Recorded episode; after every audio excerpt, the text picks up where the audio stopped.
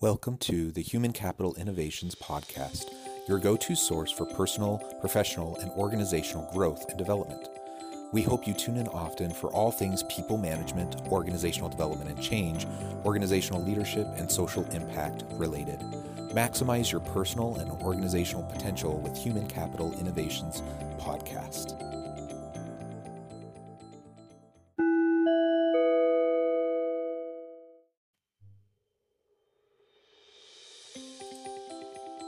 Welcome to the Human Capital Innovations Podcast. In this HCI podcast episode, I talk with Sarah Wolfer about the connection between sports and leadership, being a pro athlete, self care, mental health, and other issues related to women in leadership.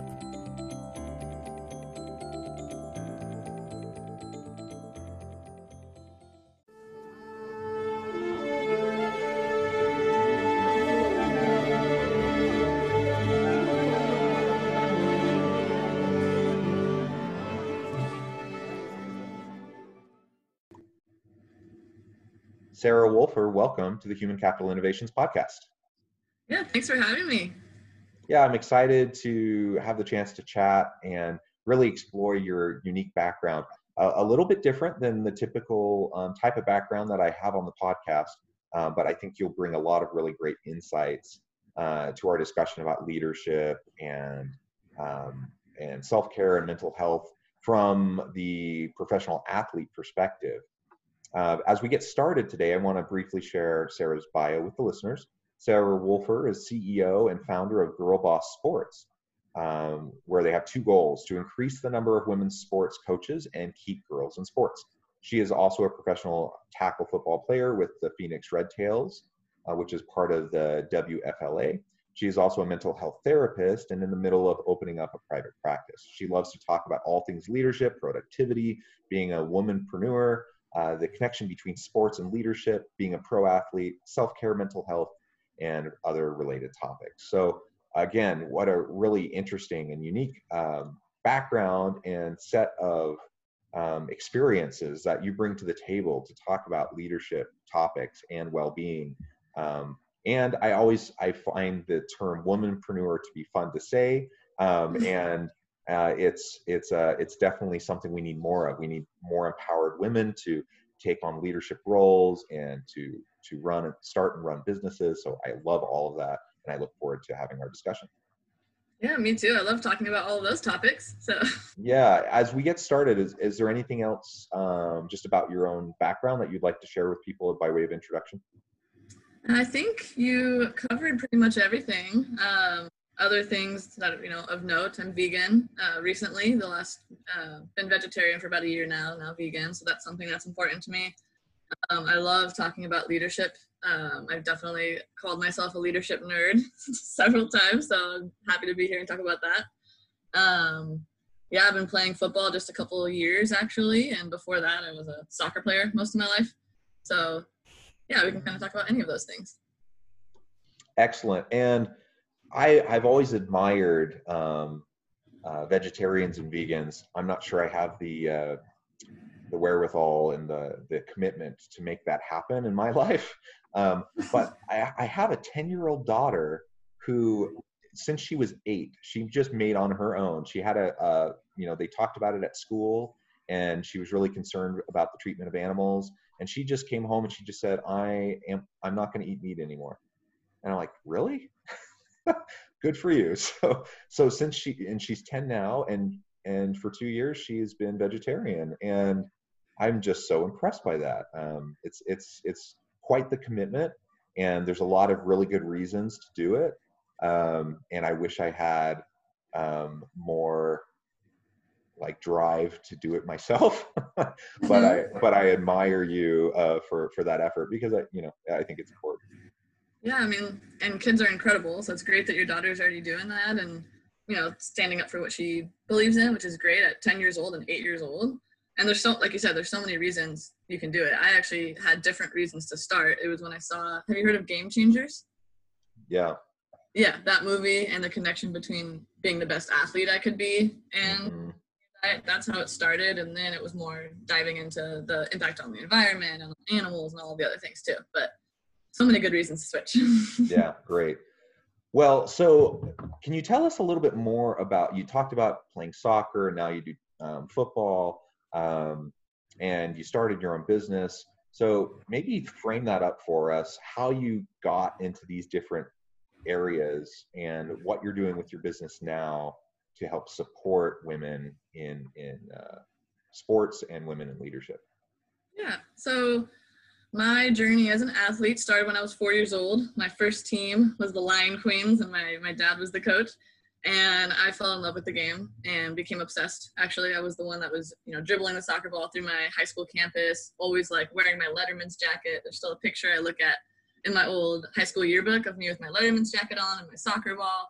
Um, and I even had heard at one point, one of my coaches told me, you need to you know, be so familiar with your soccer ball, you should basically just sleep with it. And so I actually slept with my soccer ball for a while. like that's how obsessed I was.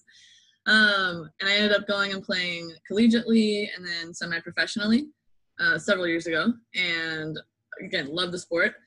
And I just saw over the years the the connection between all of the things I learned. And so I'm 30 now, so I've been playing sports for 26 years, and all of the lessons I've learned along the way and how they've impacted me even before I started my company, but just taking on leadership roles in other people's organizations. Uh, and so much of that related to my experience as an athlete. Um, and then I've also been a soccer coach since I was 14. Those were my first jobs. It was actually I was coaching two-year-olds, which is a whole other experience. But uh, so I started when I was 14. Been doing that, the, you know, the entire time since then. Usually as a side hustle until a couple years ago when I started my company. And basically, the reason I started it is that number one, like like we said, that there's girls that are dropping out of sports way quicker than boys. Um, and so I'd seen that with you know growing up, seeing some of my friends drop out who were really talented, but for lots of different reasons were dropping out of sports. Um, and then I pulled statistics and found that girls are dropping out of sports at twice the rate of boys by the age of 14. And by the age of 17, half of all girls who were playing sports have now dropped out and actually like seeing that written on paper was really painful to see that's like not just my experience but so many others even currently. And so the real reason that one bothers me the most though is that i saw a study by ernst and young and they said that they i can't remember how many women they interviewed but all you know female c-suite executives and 96% of them reported that they played sports as teenagers and 52% played at the university level so it's like we see these clear connections between playing sports, especially as teenagers and young adults, and later finding leadership positions. And so when I realized if girls are dropping out at twice the rate of boys, how are we ever going to lessen that leadership gap across all industries? So that's the first goal. And then the second one is that as a coach, and I've coached in Miami and Oregon and Washington and all different types of settings, um, from again like two year olds up to you know coaching collegiately and everywhere I've coached, there's such a shortage of women coaches. Even in a sport like soccer, where a lot of people I've talked to think that it's because you know there's the the U.S. women's national team, and you know women in soccer are you know really stepping up, and everyone knows how good. Like it, it feels like people think it's more equal, but then when we actually pull statistics for coaches, only 21% of soccer coaches in the U.S. are women, and my experience has actually been way less than that. I remember I was uh, a couple years ago, I was sitting in a room at one of the places I was before I started my company. I was coaching, and we had an all staff meeting, and there was probably 110 coaches in the room. And I looked around and counted four women, and that was a big moment where I was just, no, this this can't continue to happen. We need more women in these coaching roles for lots of reasons, but some of them specifically to they all kind of go together. By having women role models, the athletes are more likely to stay too um, and then also you can be what you can see. And so you can actually see that you can become a soccer coach, for example, or any other sports coach. Um, and for both girls and boys, they get the opportunity to see a woman in a position of power, um, which will help them later on in life too. So that's kind of how Girl Boss Sports got started. Well, I, that's that's excellent, and everything you said is absolutely true, and it's startling. Um, it's so and it's sad.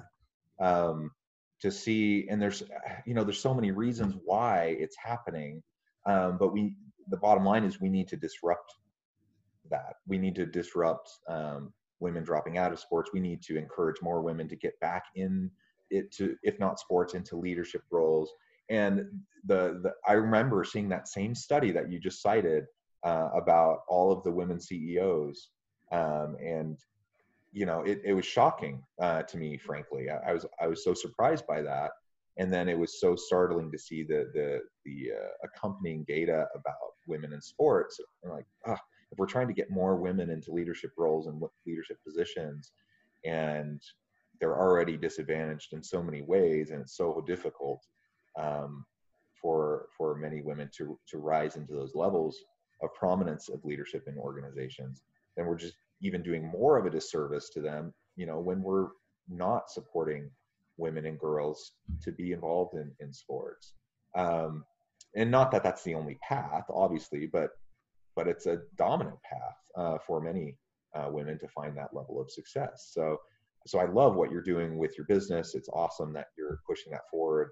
And when though um, the the idea of having more women um, coaches as well. I was just thinking. So I'm a professor full time. I do the podcast and I do consulting on the side. I'm thinking of my university and the women's sports, and I can go through and click through my head. Almost all of the coaches of the women's sports are all men. Mm-hmm. Um, mm-hmm. I'm trying to think of. We have eight women's sports on my campus, and I, I'm not sure about a couple of them uh, but all the rest are all men. yeah, so, and you think about it, the other side too. Are in doing the men's teams have a woman coach? no, yeah. So it, exactly, and I remember being so excited um, when I saw you know the San Francisco Giants um, baseball team uh, was, was the first to hire a female coach uh, in the major leagues and how cool that was. And I think, I can't remember which team, someone in the NFL did the, you know, a team in the NFL last year hired a, a female coach um, it's so rare that it's such big news when it happens. Um, it would be nice if it wasn't so rare. Mm-hmm. And I think that we're entering this new phase where hopefully it's less rare. Uh, I think that women are crashing down barriers across all industries, and we're like, I mean, I'm seeing a lot of really powerful women, even in the football world, really stepping forward. Um, so hopefully, there's not as many of the, oh, it's the first woman to do this thing. Like, it's more, the floodgates are open and there's lots and lots of women doing this thing. So that's that's what I'm for. Yeah, yeah, me too. And and I want that for my daughters. I have four daughters. Um, and I want them all to feel empowered and I want them to all feel like they can do anything they want. I don't want them to feel restricted in any way, um, like perhaps women in previous generations have felt restricted. It's so interesting. I, I hope we get there.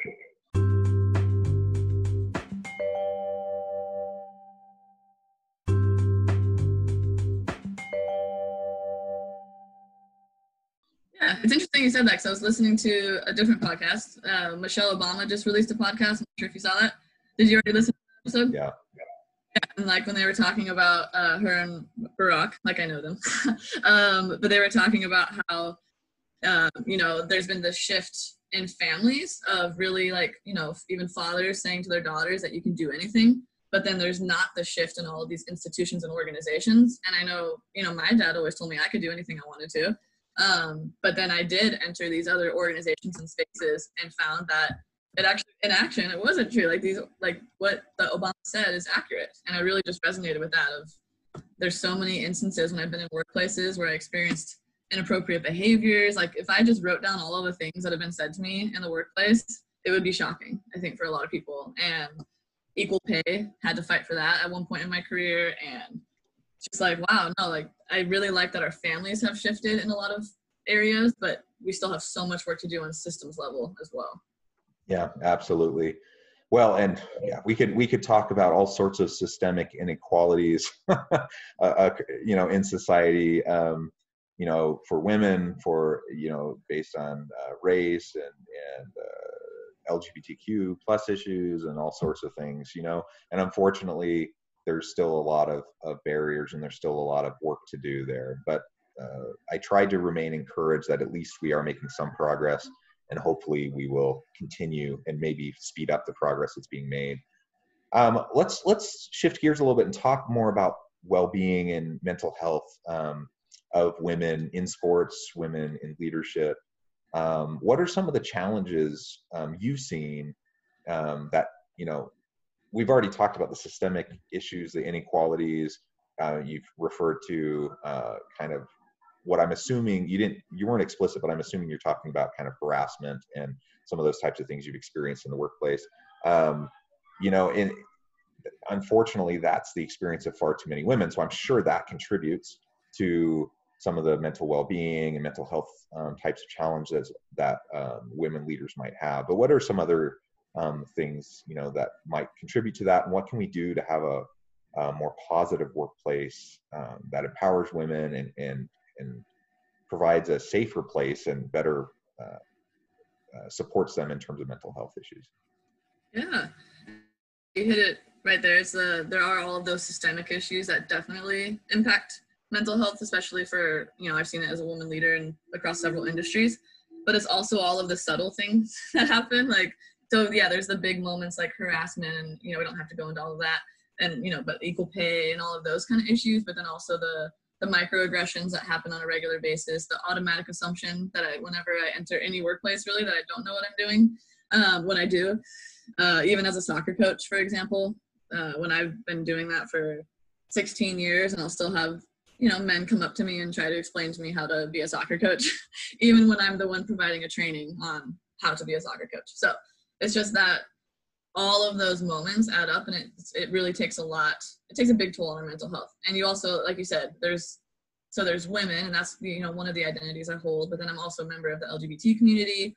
Um, and then when you add any other marginalized identity on top of that, whether it's race, ethnicity, uh, ability, it just makes it even more challenging. So I think on an individual level, it's really important. I have a you know a whole self care plan. That's that's um, something I talk about all the time, and probably every single therapy session I'm doing currently, I talk about what's your self care plan for this week, um, and it includes like a lot of preventative things, like ongoing stuff, like meeting our basic needs, like Maslow's hierarchy of needs, right? Making sure I'm sleeping enough. That's my number one.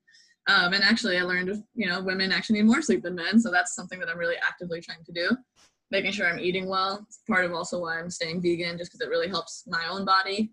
Uh, making sure that I'm meeting, you know, my needs for exercise, all of those things. I like to think of it uh, more holistically and looking at the entire human being, not just like what's in front of me in a session. And so really focusing on all of those different areas and then rising up through the, the different needs that we have. Then meeting our needs for social connection, the next biggest one I talk about, like who are your supports right now? Um, actively working to improve those which I will say is really hard right now because we're in the middle of a global pandemic. Um, and so it's, it's definitely more challenging to either make new connections or maintain old connections. Uh, but there are ways to do that. So whatever that is in, in your listeners' lives, is, that's something that's really important. Um, but I guess the point of all of this is I, even I've written it down before, where I just have what I need to do when I'm doing well as an ongoing basis, and then also some tools that I have for when I'm not doing as well.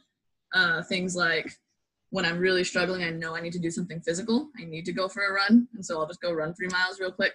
Other things like I have different, you know, some of these are more silly than others, but I have a different playlist for different moods I'm in. So if I'm, you know, I need to really pump myself up, I have a playlist for that. If I need to go work out, I have a playlist for that.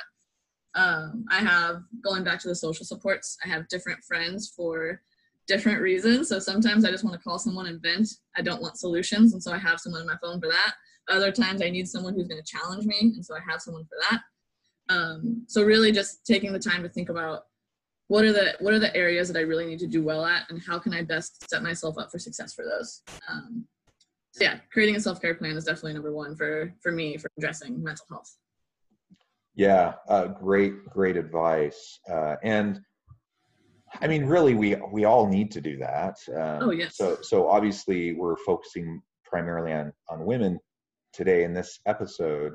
Um, but you know, everyone needs to to pay attention to self care and their mental health, and particularly in uh, amidst this pandemic where there's a lot of social isolation and just all the stress and anxieties and people losing jobs and you know trying to figure out how are they going to pay their rent and uh, we have all the the the uh, the racial um, uh, inequality uh, turmoil that's happening and the protests and Black Lives Matters, you know, that's it's it's at the forefront of everyone's mind, and it's we're in, a, in an election year, um, and so the political tensions are high, and we just finished Pride Month uh, in June, and and so you know we have all those issues on our mind, and and you know it all of this, you know. Um, it it does take a toll in terms of stress and anxiety and you you add on top of that the social isolation like you've mentioned and now you know, it's it's a prime um, cocktail to produce um, mental health challenges. So so everyone really needs to pay attention to this. Employers need to pay attention to this and look out for your employees. And like you mentioned, it's but it's as hard as it might be for me as a cisgender white male middle class guy, you know, um, it's way harder for marginalized groups. you know, yeah. the, the, the layers are added on, you know, for anyone who is isn't doesn't have all the privilege that I have, and then they have to deal with everything else on top of it. You know, so it, it's just it's a hard time. So I hope all our listeners will will pay attention to that, and and particularly for women um, who may be listening, or or men who may be leading women. You know, like what can you do to to support better support provide more opportunities break down the barriers um, remove you know remove the systemic um, barriers uh, that that inhibit um, people participating in various roles and putting themselves forward. Another um, i don't remember the specific statistic but there there's a lot of research about um, just women when they apply for jobs like uh, men basically are like, eh, I only meet, you know, maybe a third of the qualifications. I'm just going to apply anyways. You know, for women, it's something like 90, 95% of all of the, the requirements that they feel like they have to meet before they would even consider applying. Uh, and so that leads to more inequity. So we need more mentorship. We need more encouragement.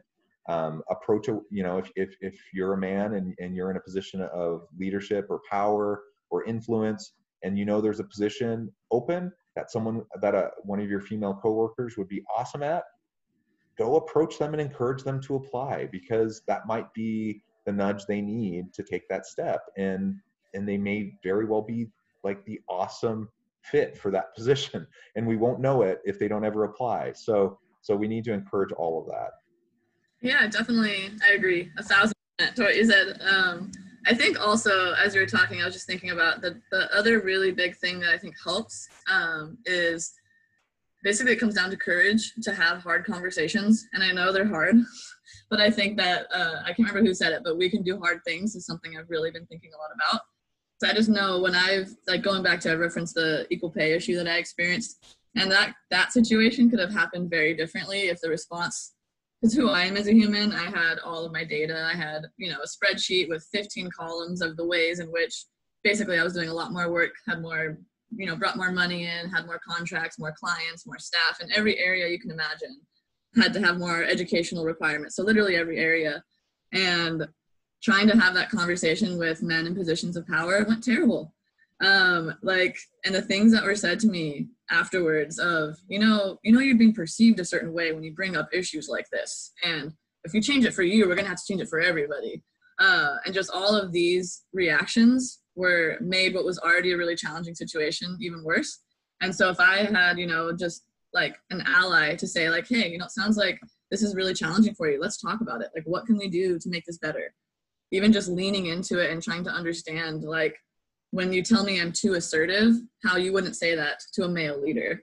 So like if if these men had been and some were, but you know, specifically the what my situation was, there was there was a man that was just not willing to engage in these conversations and it made it so much harder. So when people do bring up issues like that, I think it's really important, again, regardless of the the, the marginalized identity they hold, being able to engage in those conversations and listen to their experience and believe them. So I, I think that's really important. I also think what you said about mentorship programs, you know, going and talking to the the women who are you know really skilled in their positions and maybe maybe need a little extra push to you know advance to the next level.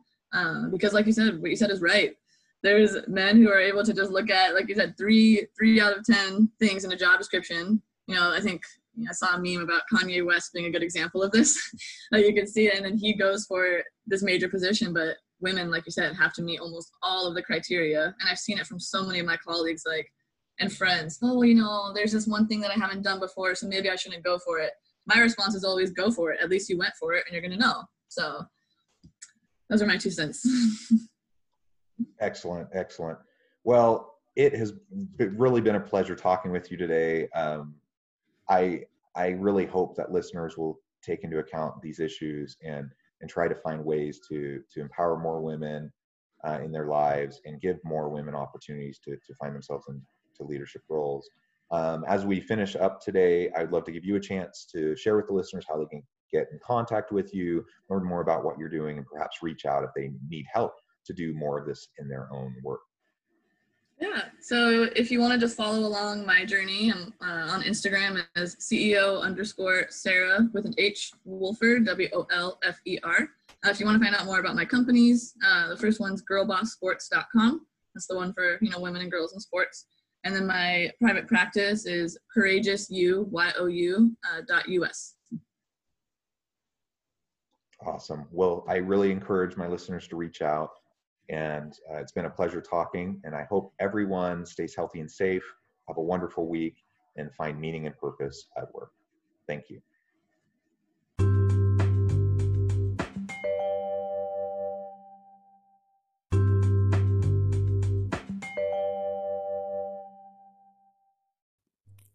Thanks again for joining us for this episode of the Human Capital Innovations Podcast.